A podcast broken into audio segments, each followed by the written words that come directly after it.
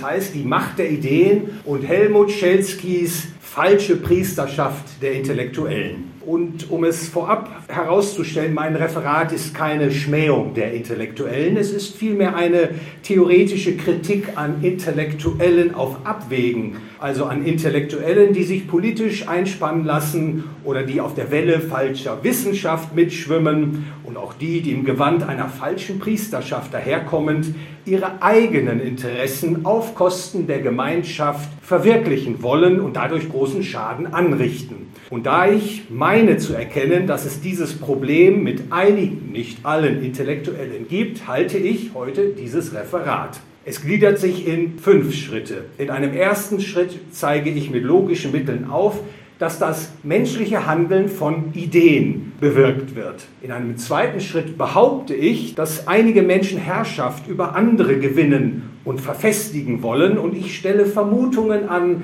welche Rolle die Intellektuellen dabei spielen könnten.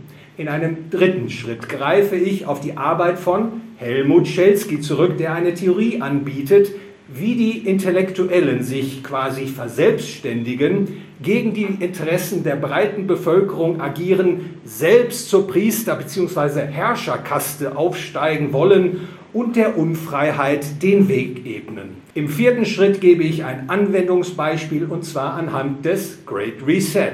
Am Ende, im fünften Schritt, stelle ich Vorschläge zur Lösung der von mir ausgebreiteten Problemlage vor.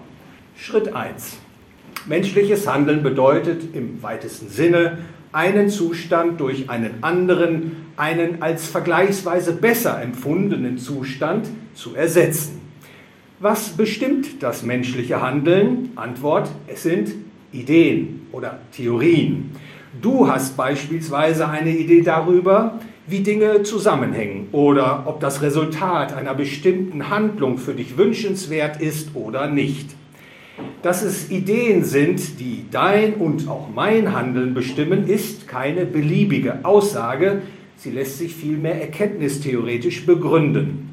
Die Aussage, dass Ideen, also etwas Geistiges, unser Handeln bestimmen, lässt sich zunächst einmal nicht sinnvoll bestreiten. Bestreitet man diese Aussage, muss man eine andere Erklärung für die Letztursache des menschlichen Handelns anführen. Welche aber könnte das sein?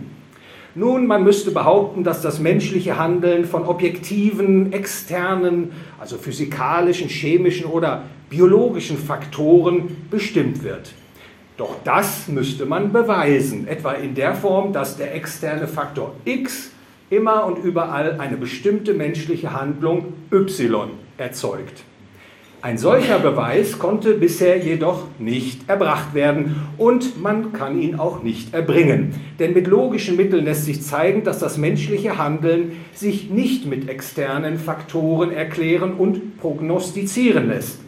Der handelnde Mensch ist nämlich lernfähig. Das ist eine a priori gültige Aussage, eine nicht mit logischen Mitteln widerlegbare, bestreitbare Aussage. Ich sollte hier an der Stelle sagen, eine a priori Aussage ist eine nicht empirische Aussage, die, die notwendigerweise wahr ist und die Allgemeingültigkeit beansprucht, die also keine Ausnahme zulässt. Eine Aussage a priori lässt sich nicht widerspruchsfrei verneinen, denn dadurch würde man ihre Gültigkeit schon voraussetzen. Ein Beispiel für eine a priori Aussage ist in der Logik zu finden, beispielsweise der Satz vom ausgeschlossenen Dritten, Tertium non datur.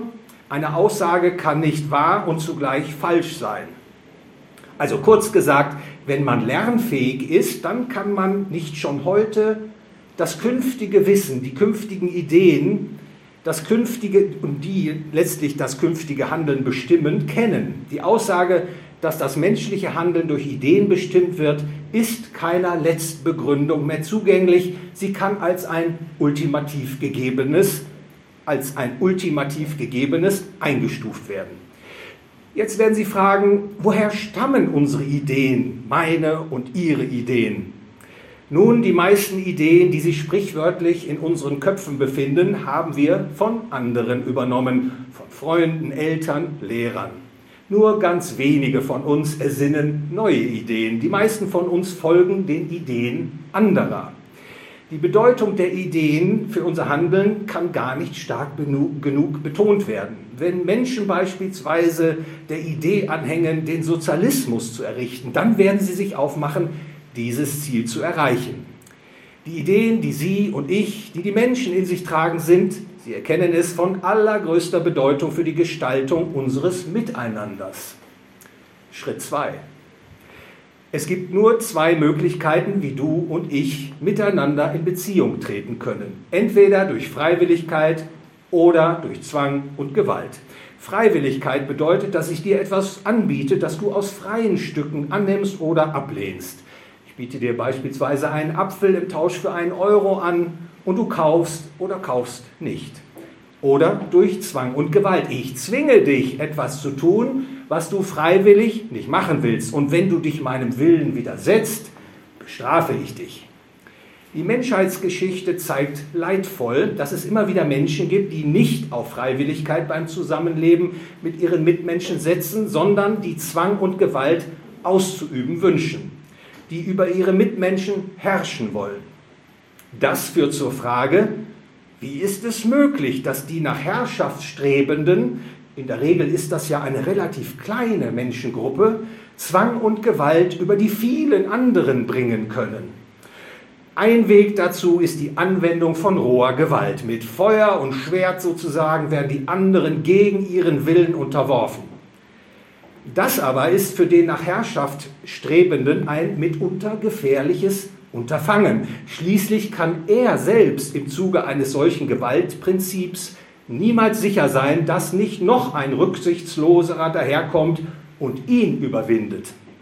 Ein anderer Weg ist es, für den nach Herrschaft strebenden Unterstützer für seine Sache zu finden. Etwa indem er den einen etwas wegnimmt und die Beute dann mit anderen teilt, sie zu Komplizen macht. Ein weiterer Weg besteht darin, dass die, die andere beherrschen wollen, diejenigen, die beherrscht werden sollen, dazu bringen, ihre Beherrschung, ihrer Beherrschung zuzustimmen, sie am besten sogar herbeizusehnen. Aber wie kann man das erreichen? Es kann dadurch erreicht werden, dass man die Beherrschten davon überzeugt, dass es gut und richtig ist, dass sie beherrscht werden. Dass man sie glauben macht, dass es ohne Beherrscher nicht geht, dass das Gemeinwesen sonst in Chaos versinkt. Und wenn die Beherrschten gar nicht erkennen, dass sie beherrscht werden, dann bleibt der Widerstand gegen die Beherrschung aus. Johann Wolfgang von, Johann Wolfgang von Goethe wusste darum, als er schrieb, Zitat, Niemand ist mehr Sklave, als der sich für frei hält, ohne es zu sein. Zitat Ende. An dieser Stelle bringe ich den Staat, wie wir ihn heute kennen, ins Spiel. Der Begriff Staat hat bei unterschiedlichen Personen in der Regel unterschiedliche Bedeutung. So denken viele bei Staat an wir alle, an die Gemeinschaft der Menschen, an die beschützende Hand von Vater Staat. Ich verwende hier jedoch eine andere, nämlich eine positive Definition des Staates, das heißt eine Definition, die uns sagt, was der Staat wirklich ist, was er tatsächlich tut. Danach lässt der Staat sich verstehen als ein territorialer Zwangsmonopolist, mit der Letztentscheidungsmacht über alle Konflikte auf seinem Gebiet und der sich das Recht nimmt, Steuern zu erheben. Der Staat darf demnach etwas, was jeder anderen Person verboten ist. Er darf anderen Geldbeträge abknöpfen, denen keine direkte Gegenleistung gegenübersteht. Steuern erheben nennt man das. Und da kann man, ich habe das in eine Klammer gesetzt, nur staunen, wenn ich Ihnen 100 Euro aus Ihrer Geldbörse gegen Ihren Willen und ohne direkte Gegenleistung entnehme, wie würden Sie das denn nennen? Der Staat, ich sagte es bereits, ist auch der Schiedsrichter über alle Konflikte, die zwischen seinen Untertanen auftreten und die zwischen ihm, dem Staat und seinen Untertanen zwangsläufig entstehen. Nun wird wohl kaum jemand behaupten, dass alle, die heute in oder unter einem solcher Art definierten Staat leben, freiwillig ihre Zustimmung dazu gegeben hätten. Es gibt beispielsweise keinen entsprechenden Vertrag, den Sie oder ich unterschrieben hätten.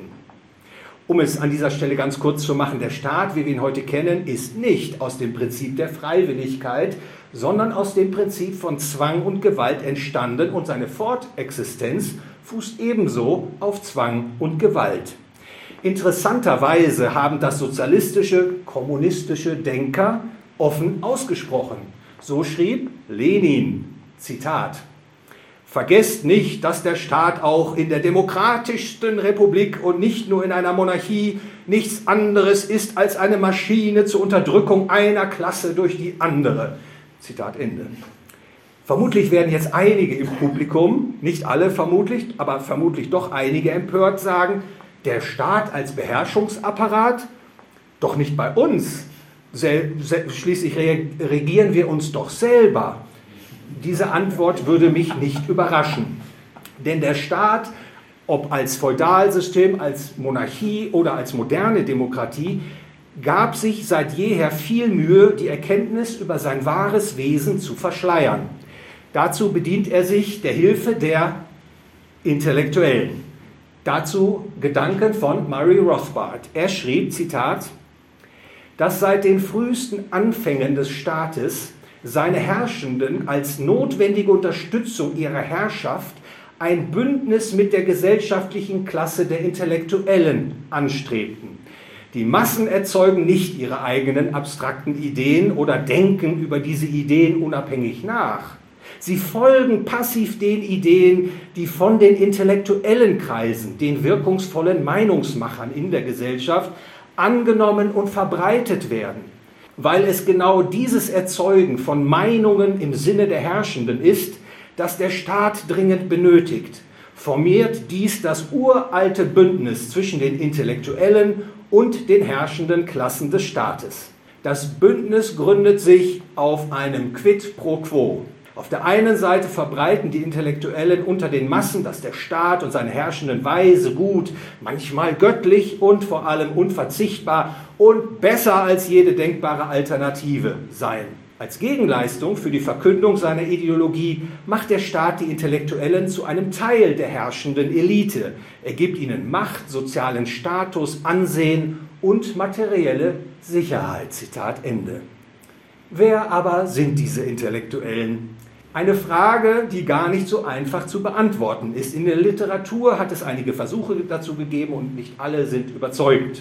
Für unsere Zwecke mag es hier heute jedoch genügen, die Gruppe der Intellektuellen als Personen zu begreifen, die eine oder mehrere folgenden, der folgenden Eigenschaften besitzen. Erstens, die Intellektuellen sind oder sie halten sich dafür relativ gut gebildet. Zweitens, sie üben eine Meinungsführerschaft aus. Ihre Aussagen, ihre Ideen werden von vielen anderen Menschen als richtungsweisend angesehen. Drittens, sie beurteilen, welche Ideen Verbreitung finden und welche nicht, welche vorhandenen Ideen durch andere Ideen zu ersetzen sind. Nicht immer sind die, sind die intellektuellen Schöpfer von neuen Ideen, oftmals sind sie auch nur so etwas wie Second-Hand Dealer of Ideas, wie Friedrich August von Hayek das gesagt hat, also Second-Hand-Händler äh, für Ideen und manchmal wahrscheinlich auch nützliche Idioten. Zur Gruppe der Intellektuellen sind beispielsweise zu zählen Lehrer, Gelehrte wie Professoren, Natur-, Medizin- und Wirtschaftswissenschaftler, Literaten, Journalisten, TV- und Radiomoderatoren, Musiker, Schauspieler, aber heutzutage auch so mancher Unternehmensführer und Influencer auf Social Media. Dass Politiker, Regierungen und Staaten wie auch Sonderinteressengruppen eine ganz besondere Vorliebe für die Intellektuellen entwickeln, liegt auf der Hand. Denn, wie Rothbard es bereits ausgesprochen hat, wer die Ideen maßgeblich beeinflusst, sie vorgibt, der beeinflusst auch das Handeln der Menschen. In Politik, Regierungskreisen und bei Sonderinteressengruppen sind diejenigen Intellektuellen daher besonders beliebt, deren Ideen helfen, Herrschaftsmacht zu legitimieren bzw. zu scheinlegitimieren. Das gilt vor allem dann, wenn die Intellektuellen aus der Wissenschaft von der Öffentlichkeit als unabhängig, als neutral, als vertrauenswürdig, als makellose, selbstlose Instanzen angesehen werden, der man kritiklos Glauben schenken darf und sollte. Und da viele Intellektuelle, vor allem die in der Wissenschaft tätigen, auf der staatlichen Lohnliste stehen, ist es nicht verwunderlich, dass diejenigen von ihnen auf großzügige Förderung hoffen dürfen in Form von Einkommen, Forschungsgeldern, Reputation und Status, die Brauchbares aus Sicht von Politik und Sonderinteressengruppen in die Öffentlichkeit tragen. Doch man greift zu kurz, wenn man meint, die Intellektuellen könnten im ungünstigsten Fall lediglich oder ausschließlich ein Spielball der mächtigen und Sonderinteressengruppen sein.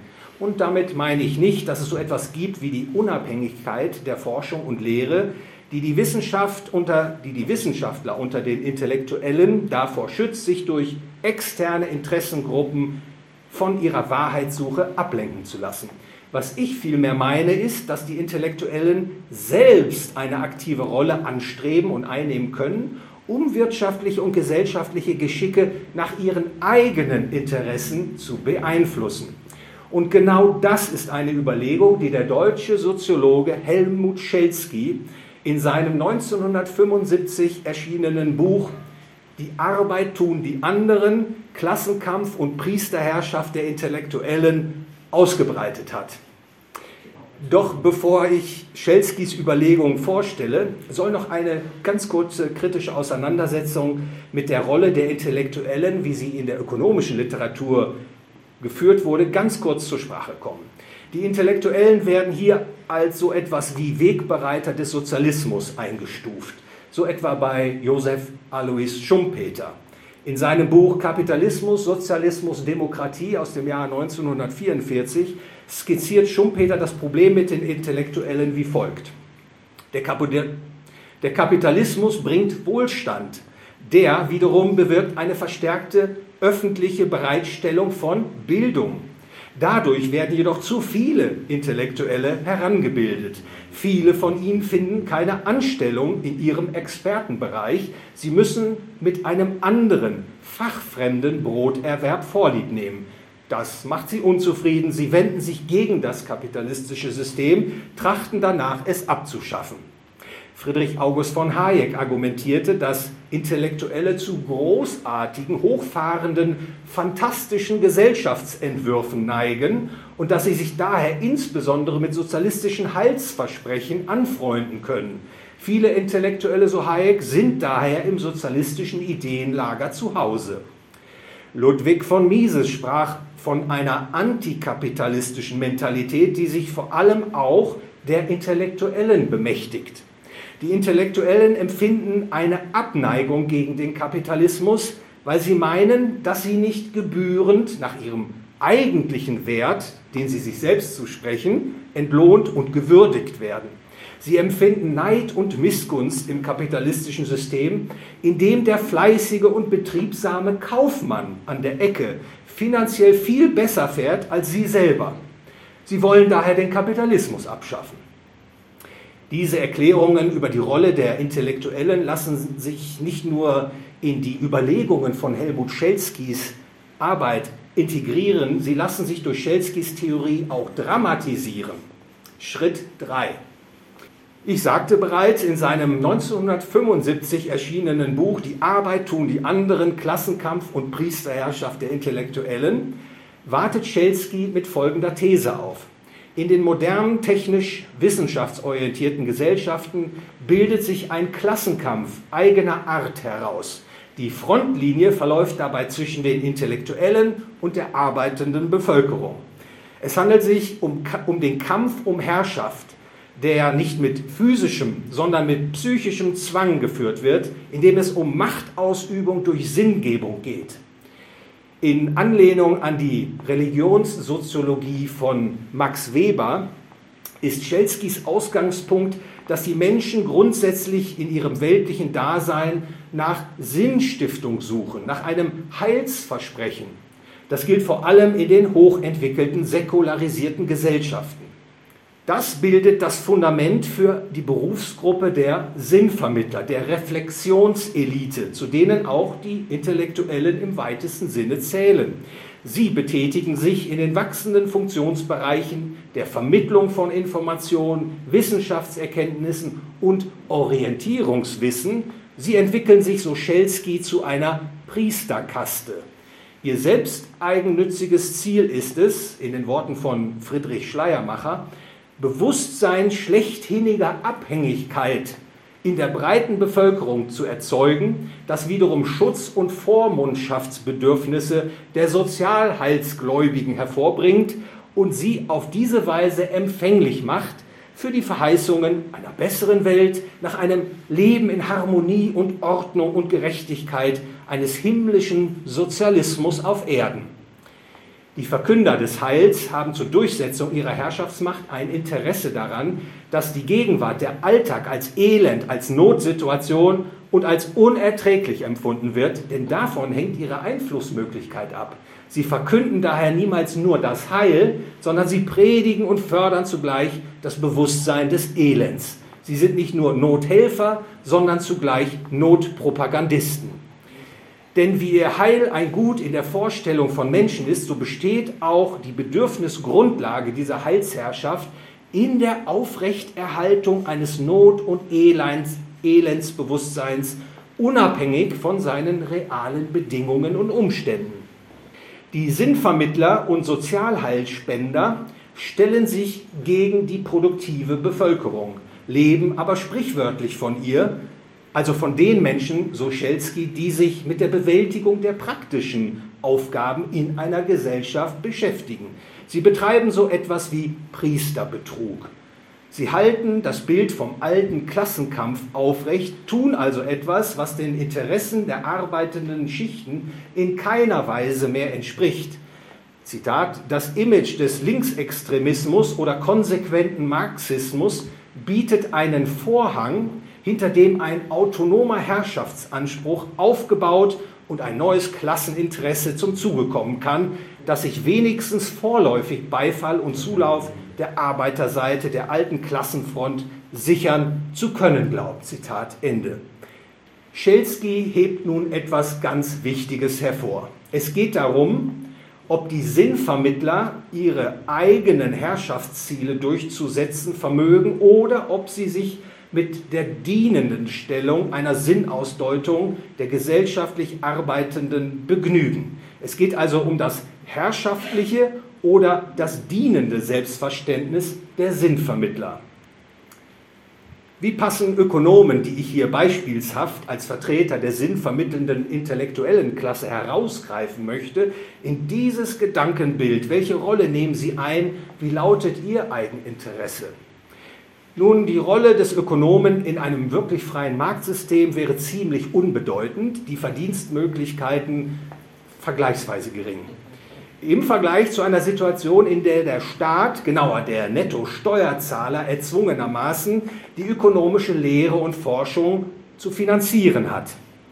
Um in den Genuss staatlicher Zuwendungen zu kommen, ist es für die Ökonomen erforderlich, eine grundsätzlich staatszugewandte und staatsbefürwortende Lehr- und Forschungshaltung einzunehmen. Also vor allem eine mit wissenschaftlichen Mitteln scheinbare Legitimation des Staates, wie wir ihn heute kennen, bereitzustellen. Zudem bedarf es auch einer ökonomischen Legitimierung, die dem Staat Aufgaben zuweist und die er angeblich nur er zufriedenstellend erfüllen kann. Dazu zählt zum Beispiel dass der Staat das Geldmonopol innehaben soll, dass nicht ein Warengeld, sondern staatliches ungedecktes Geld zu verwenden ist, dass, Staat, dass Geschäftsbanken privilegiert werden, mit einer Teilreserve zu operieren, dass der Staat Straßen und Schulen und Universitäten bereitzustellen hat, dass er die Altersvorsorge regeln soll und so weiter und so fort. Und je mehr Aufgaben der Staat übernehmen kann, desto größer wird der Einflussbereich der Ökonomen. Die Ökonomen müssen dabei vor allem eines überzeugend erklären, dass das System der freien Märkte nicht alles leisten kann, dass es vielmehr Dinge gibt, für deren Regelung der Staat unverzichtbar ist, die er regeln muss, wenn ein friedvolles und produktives Zusammenleben der Menschen in der Gemeinschaft möglich sein soll. Dazu führen sie zum Beispiel Dinge an wie Marktversagen, Monopole, externe Effekte, Marktmacht, öffentliche Güter und anderes mehr. Das führen sie ins, ins Feld, die die Existenz bzw. die Staatstätigkeit angeblich unausweichlich machen. Damit ist ausgeschlossen, dass die Ökonomen unerschrockene Befürworter des, des, Systems der freien Märkte sein können. Sie müssen sich zumindest als Interventionisten positionieren, also befürworten, dass der Staat zumindest fallweise in das Wirtschafts- und Gesellschaftsleben eingreift, um bestimmte politisch gewünschte Ziele zu erreichen. Diese Grundposition wird in der Lehrtätigkeit dieser Ökonomen in Schule und Hochschule und Universität und natürlich auch das Sendungsbewusstsein der dort Ausgebildeten in ihren Berufswegen in Verwaltung, Stabsabteilung, Medien prägen.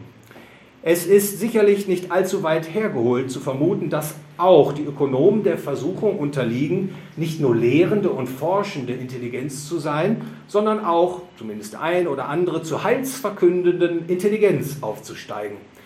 Gerade das äh, gerade das zusehends wissenschaftshörige Diskursklima bietet ja dazu auch mannigfaltige Gelegenheiten.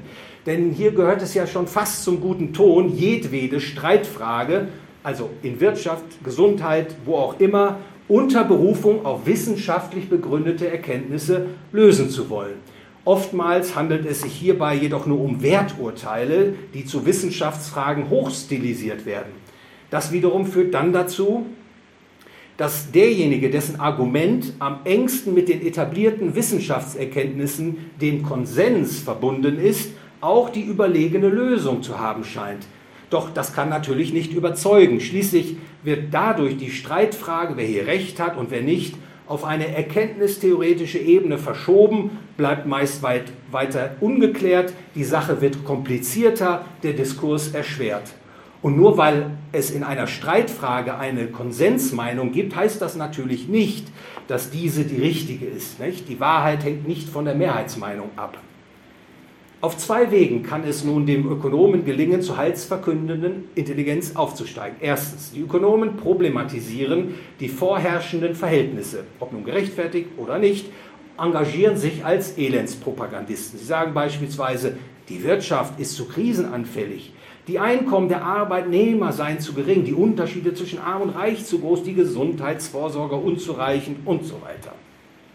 Das macht selbstverständlich diejenigen, die diese Botschaften vernehmen und ihnen Glauben schenken, empfänglich für die Lösungsvorschläge der heilsversprechenden Ökonomen und die dann sagen, dass mit diesen oder jenen Politikmaßnahmen des Staates künftig alles besser werde. Also die Ökonomen müssen interventionistisch gesinnt sein.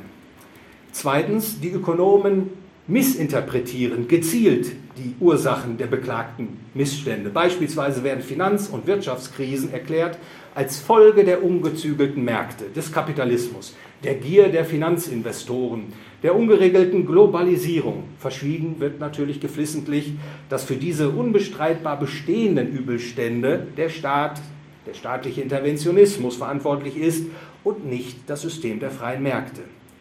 Gerade die antikapitalistische Kritik, die heutzutage auf fruchtbaren Boden fällt, muss verwundern, denn in der westlichen Welt gibt es schlichtweg kein System der freien Märkte. Es gibt hier keinen Kapitalismus. Es herrscht vielmehr Interventionismus vor. Und folglich müssen auch alle Missstände, die zu beobachten sind, eben dem Interventionismus und nicht dem Kapitalismus angelastet werden. Wenn die Ökonomen mit ihrer Missinterpretation in der Öffentlichkeit jedoch durchdringen, dann ist ihnen der Zuspruch des Staates, wie wir ihn heute kennen, seiner Repräsentanten und der Sonderinteressengruppen, die den Staat für ihre Zwecke einspannen wollen, so gut wie ganz sicher.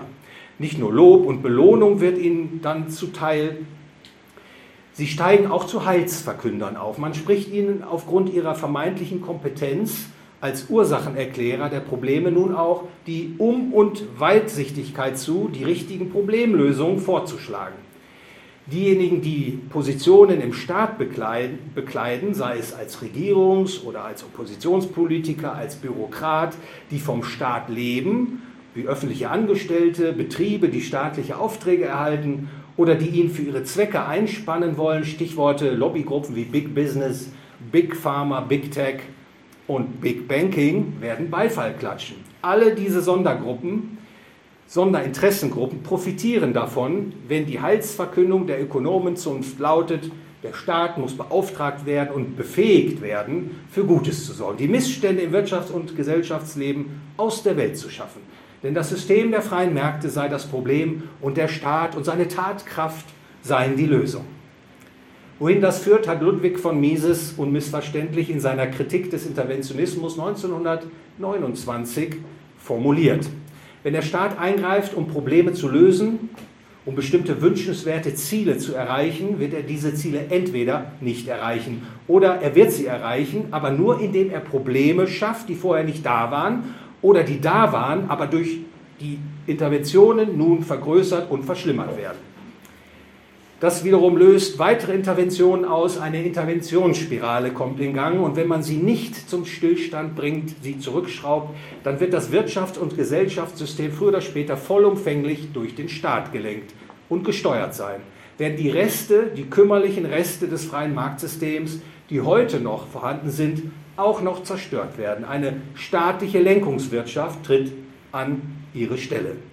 Zum Status des Heilsverkünders steigen die Ökonomen allerdings nicht auf, wenn sie die Volkswirtschaftslehre rein logisch, also als sogenannte a priorische Handlungswissenschaft konzeptualisieren, also verständlich machen. Der Schlüssel zum Erfolg ist vielmehr die Volkswirtschaftslehre als Erfahrungswissenschaft einzuordnen und zu betreiben. Dann nämlich können im Grunde alle Arten von staatsdienlichen Maßnahmen, wenn sie gut und verheißungsvoll klingen, zur Umsetzung empfohlen werden, wie zum Beispiel die Zentralbank muss den Zins in den Negativbereich drücken, das unterstützt Wachstum und Beschäftigung. Oder die Ausweitung der ungedeckten Geldmenge macht die Volkswirtschaft reicher und so weiter. Zudem lassen sich Erfahrungstatbestände nach politischem Gusto recht einfach uminterpretieren. Nicht die staatliche Zentralbank habe für Inflation gesorgt, sondern steigende Energiepreise waren schuld. Oder der Kapitalismus verursacht Finanz- und Wirtschaftskrisen, nicht der Interventionismus und so weiter.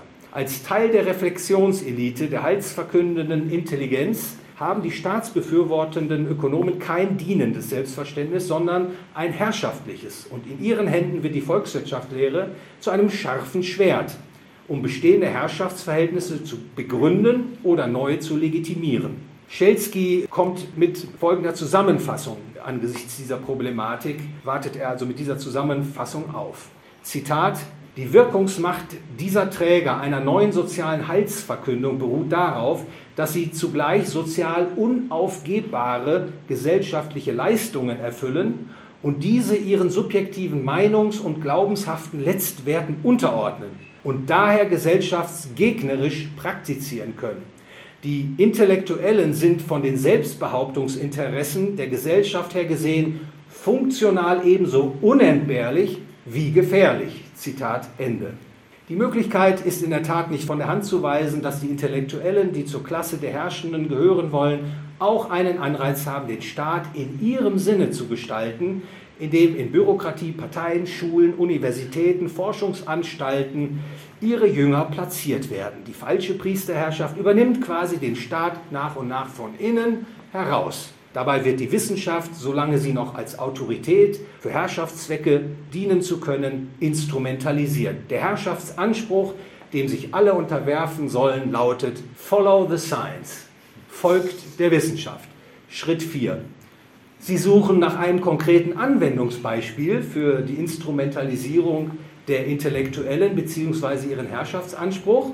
Kein Problem. Denken wir nochmal an den Great Reset. Bei ihm handelt es sich um eine Idee, die Weltwirtschaft, das Weltgesellschaftssystem umzubauen. Oder wie ich es begreiflich zu machen suche, hinter dem Begriff Great Reset verbirgt sich eine Macht und Herrscher, verbirgt sich ein Macht- und Herrschaftsanspruch.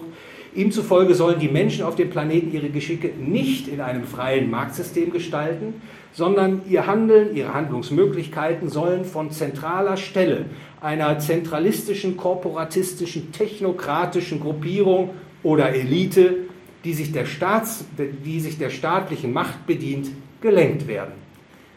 Der Great Reset setzt sich aus einer Reihe von Bausteinen zusammen. Da ist zum einen der Stakeholder Capitalism, Darunter ist zu verstehen, dass die Eigentümer der Unternehmen nicht mehr nur ihre eigenen Interessen, sondern vor allem auch die Interessen Dritter bedienen sollen. Stakeholder Capitalism ist im Grunde ein Euphemismus für eine Einschränkung, wenn nicht gar Teilenteignung der Eigentumsrechte der Unternehmer. Economic, Social and Governance, ESG. Kapitalanleger werden gedrängt, in Unternehmen zu investieren, die das ESG-Siegel tragen. Und ein gutes ESG-Siegel bekommen nur Unternehmen, die sich an politisch vorgegebene Kriterien halten. ESG läuft also auf politische Lenkung der Kapitalinvestitionen hinaus. Vokism, also Vogue sein. Dahinter verbirgt sich die psychologische Idee, Konflikte zwischen den Menschen herbeizureden, den friedvollen Zusammenhalt der Menschen zu zersetzen, den Menschen Schuld- und Minderwertigkeitskomplexe einzureden, etwa, dass es ihnen nur gut geht, weil es anderen dafür schlecht geht, dass es gut und richtig ist, weniger zu wollen. Vokismus sorgt unter anderem dafür, dass die Menschen sich innerlich vom Kapitalismus, vom Leistungsprinzip, vom Streben nach einem besseren materiellen Leben verabschieden. Klimakatastrophismus, muss ich nicht weiter darauf eingehen, Transhumanismus und natürlich auch vierte industrielle Revolution. Das ist ebenfalls ein Baustein. Das ist die Umwälzung der herrschenden Produktions- und Gesellschaftsverhältnisse durch neue Technologien. Künstliche Intelligenz, Robotik, Genetik, Machine-to-Machine Communication, Smart Contracts, Internet of Things, Internet of Bodies, Artificial Intelligence, Augmented Reality, Virtual Reality and Mixed Reality und das Metaverse. Nun könnte man die Bausteine des Great Reset durchaus als so etwas wie Zukunftsvision einstufen, die als übersteigerte technofuturistische Luftschlösser, die nur vorübergehend unsere Aufmerksamkeit erheischen und sich bald ins Nichts auflösen. Ja, wäre da nicht das immer stärkere Ineinandergreifen von Staat und Großunternehmen, das unverfänglich klingende Public-Private Partnership dass die Eingriffsmöglichkeiten des Staates in Wirtschaft und Gesellschaft gewaltig ausweitet und das auch Großunternehmen erlaubt, sich der Staatsmacht für eigene Zwecke zu bedienen. Und das ist es, was den Great Reset bedrohlich macht. Der Staat, eine Großunternehmens-Staatsvermischung, gelangt an alle Daten der Menschen, erhält ungeahnte Überwachungs-, Kontroll- und Lenkungsmacht. Der Great Reset in die Praxis umgesetzt, so wie es sich die Vertreter des World Economic Forum vermutlich erträumen und der mit digitalem Zentralbankgeld finanziert werden soll, führt zu einer Dystopie, die George Orwells 1984 harmlos aussehen lässt. Doch der Great Reset ist nur eine Idee, die den Menschen als gut und richtig, als wegweisend serviert wird. Und zwar maßgeblich auch, aber nicht nur, von wissenschaftlichen Intellektuellen, die den Great Reset-Plan mitentwerfen, ihn helfen zu verbreiten, seine Kritiker in die Schranken weisen, diffamieren oder auch diskreditieren. Der Great Reset-Plan wird angepriesen von nicht nur, aber auch intellektuellen Elendspropagandisten und Heilsversprechern mit dem Hinweis auf Wissenschaftlichkeit, insbesondere im Bereich von Klima und Gesundheit, aber vor allem auch mit Blick auf wirtschaftspolitische Weichenstellung. Die Befürworter und Antreiber des Great Reset setzen unverkennbar auf die für viele Menschen immer noch beeindruckende, nicht in Zweifel zu ziehende Überzeugungskraft der Wissenschaft. Ohne die Rückendeckung der Intellektuellen wäre das Vordringen des Great Reset Plans in dieser Weise vermutlich kaum denkbar und wohl auch nicht ohne die Annahme, dass zumindest einige Intellektuelle einem Herrschaftsanspruch nachjagen zur Priesterkaste aufsteigen wollen. Sie, liebe Zuschauer, sind vielleicht an dieser Stelle geneigt, meine persönliche Deutung des Great Reset zu hören. Nun, mit Blick auf die gesellschaftstheoretischen Grundpositionen meine ich deutliche Fingerabdrücke erkennen zu können, die darauf verweisen, dass es sich beim Great Reset in letzter Konsequenz um so etwas wie einen marxistischen Umsturzentwurf der bestehenden Wirtschafts- und Gesellschaftsverhältnisse handelt der Idee der marxistischen Verelendungstheorie folgen, wird den Menschen Furcht und Schrecken eingejagt. Der Planet überhitzt, alle werden sterben, wenn der Staat nicht handelt. Viren werden unsere Gesundheit zerstören, wenn wir uns nicht isolieren und impfen, um sie gefügig und steuerbar zu machen. Und gleichzeitig werden die negativen Folgen, die enormen Machtbrauch, die enormen Missbrauchsmöglichkeiten, die mit der Digitalisierung des Menschseins verbunden sind, kleingeredet, Kritik wird verächtlich gemacht, aus dem Diskurs gedrängt. Doch nicht nur Furcht und Schrecken sowie Zensur der Kritik setzen die Staaten und ihre Sonderinteressengruppen ein, Sie verweisen vor allem auch auf die Wissenschaftsergebnisse, denn die sind in den, in den Augen der Menschen immer noch, zumindest bisher, von großer Überzeugungskraft. Doch sind die Wissenschaftsergebnisse, die der Staat und die Sonderinteressengruppen finanzieren, vertrauenswürdig? Ist auf den Staat staatsbezahlter Intellektueller Verlass? Nun, Skepsis ist angeraten, denn das, was der Great Reset verklausuliert errichten will, ist ein Sozialismus, Feudalismus, die Enteignung der Eigentümer, der Umsturz der Wirtschafts- und Gesellschaftsordnung, die Herrschaft der einen über die anderen. Und als Ökonom kann man nur sagen, was das Ergebnis sein wird, wenn der Plan in die Tat umgesetzt wird. Mangel, Chaos, Gewalt, Terror und für viele Menschen ein vorzeitiges Ende. Schritt 5.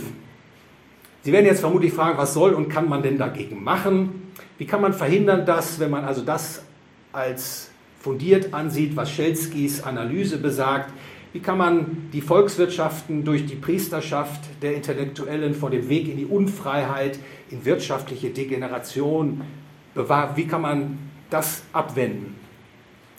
Wenn der Staat bzw. die Nettosteuerzahler gezwungenermaßen die Herrscharen von Intellektuellen nicht mehr finanzieren, dann ist das Problem der Priesterschaft der Intellektuellen vermutlich weitestgehend gelöst. Es läuft also darauf hinaus, den Markt für Bildung zu privatisieren. Schulen und Universitäten müssten sich fortan im freien Markt bewähren. Und kann man mit dem intellektuellen Dasein seinen Lebensunterhalt nicht mehr bestreiten, weil es keine freiwillige Zahlungsbereitschaft für das gibt, was der Intellektuelle anzubieten hat, werden auch entsprechend wenige ein Dasein als Intellektuelle fristen wollen und können und sich Tätigkeiten zuwenden, die von anderen freiwillig nachgefragt werden. Und vor allem muss der Staat auf das Stärkste schrumpfen. Schwindet seine Macht, schwinden auch die Möglichkeiten, dass Sonderinteressengruppen die Macht des Staates für eigene Zwecke einnehmen können. Die Dienste der Intellektuellen zur Beeinflussung der Öffentlichkeit werden entsprechend weniger nachgefragt.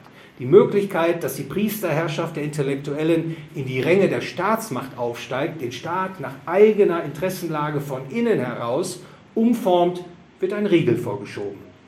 Ein nicht minder wichtiger Schritt ist ein erkenntnistheoretischer. Die Menschen müssen darüber wieder aufgeklärt werden, dass es Grenzen der Wissenschaft gibt, dass es Dinge und Phänomene gibt, die wir zwar gerne mit wissenschaftlichen Mitteln in Erfahrung bringen wollen, es aber leider nicht können. Ein wichtiger Ansatzpunkt dabei ist die Überschätzung des Erfahrungswissens zu korrigieren. In vielen wissenschaftlichen Anwendungen kann man sich nicht auf Erfahrungswissen verlassen. Der Grund ist heute schon von Dr. Tietke erklärt worden. Nur weil man in der Vergangenheit eine bestimmte Beobachtung gemacht hat, also wenn A, dann B, dann heißt das nicht, dass dieser Zusammenhang auch künftig gelten wird. Und selbst wenn man in der Vergangenheit niemals, wenn A, dann B beobachten konnte, dann heißt das nicht, dass es künftig nicht vielleicht doch zu beobachten sein wird, dass wenn A, dann B. In der Klimawissenschaft beispielsweise bedient man sich in nicht unerheblichem Maße, und ich darf sagen fehlerhafterweise, des Erfahrungswissens. Man verwendet etwa historische Daten, um Zusammenhänge zu erkunden und Rückschlüsse auf künftige Folgen zu ergründen. Ein solches Vorgehen kann aus erkenntnistheoretischen Gründen keine wissenschaftlich exakten Erkenntnisse in einer Art bereitstellen, wie sie der breiten Öffentlichkeit weisgemacht werden sollen. Vor allem auch ist verständlich zu machen, dass die Wirtschaftswissenschaft keine Erfahrungswissenschaft ist, dass sie sich widerspruchsfrei nur als eine sogenannte a priorische Handlungswissenschaft konzeptualisieren lässt. In der Ökonomik lassen sich mit logischem Denken Gesetzmäßigkeiten aufspüren. Wir können beispielsweise mit Gewissheit sagen, der Sozialismus lässt sich nicht durchführen. Die Erhöhung der Geldmenge verringert die Kaufkraft der Geldeinheit. Ein Ausweiten der Geldmenge macht eine Volkswirtschaft nicht reicher. Das Heruntermanipulieren des Marktzinses durch die Zentralbank löst einen Boom aus, der von einem Bast gefolgt sein wird. All das kann man wissen. Man muss keine Tests durchführen, man kann es durch reines Nachdenken ergründen. Wenn die Ökonomik als a priorische Handlungswissenschaft akzeptiert wird, dann können falsche Hoffnungen und Versprechungen durch strenges Nachdenken entzaubert werden. Für eine falsche Priesterschaft der Intellektuellen, der instrumentalisierten und instrumentalisierenden Ökonomen bleibt in der wirtschaftstheoretischen und auch wirtschaftspolitischen bei diesen Fragestellungen dann kein Raum mehr. Und damit, sehr verehrte Damen, sehr geehrte Herren, bin ich am Ende angelangt meiner Ausführungen ich habe versucht deutlich zu machen mit der Arbeit von Helmut Schelsky, wo das Problem der Intellektuellen liegt. Und die Lösung des Problems habe ich versucht zu skizzieren. Die Lösung dieses Problems ist erstens, den Intellektuellen die staatliche Finanzierung zu versagen, ihnen aufzugeben, sich im freien Markt mit ihren Erzeugnissen zu bewähren. Zweitens, den Staat auf das Stärkste, ich betone nochmal, auf das Stärkste zu verkleinern, denn dann gibt es den Machtapparat nicht mehr, mit, denen, mit dem die einen die anderen beherrschen können. Und die Moral von der Geschichte? Es geht letztlich um eine neue Aufklärung, wie sie der Königsberger Philosoph Immanuel Kant schon einmal mit seinem Wahlspruch der Aufklärung Sapere Aude eingefordert hat. Habe den Mut und überwinde deine Feigheit und Faulheit selber, selber zu denken. Kants Aufklärung ist eine Absage an obrigkeitshörige Unterwürfigkeit, an blinden Gehorsam gegenüber Autoritäten, ist eine Aufforderung an jeden mit eigenem Denken sein eigenes Leben zu führen. Und wenn wir uns unseres Verstandes bedienen, dann erkennen wir, es gibt keine Begründung, dass die einen die anderen beherrschen sollten oder dürften. Und dass die Priesterherrschaft der Intellektuellen, auf der die Herrschaft der einen über die anderen heutzutage aufgebaut ist, nichts anderes ist als fauler Zauber. Zugegeben, meist schlauer, intelligenter fauler Zauber, aber eben doch nur fauler Zauber. Ich bedanke mich sehr für Ihre Aufmerksamkeit und Ihr Durchhaltevermögen.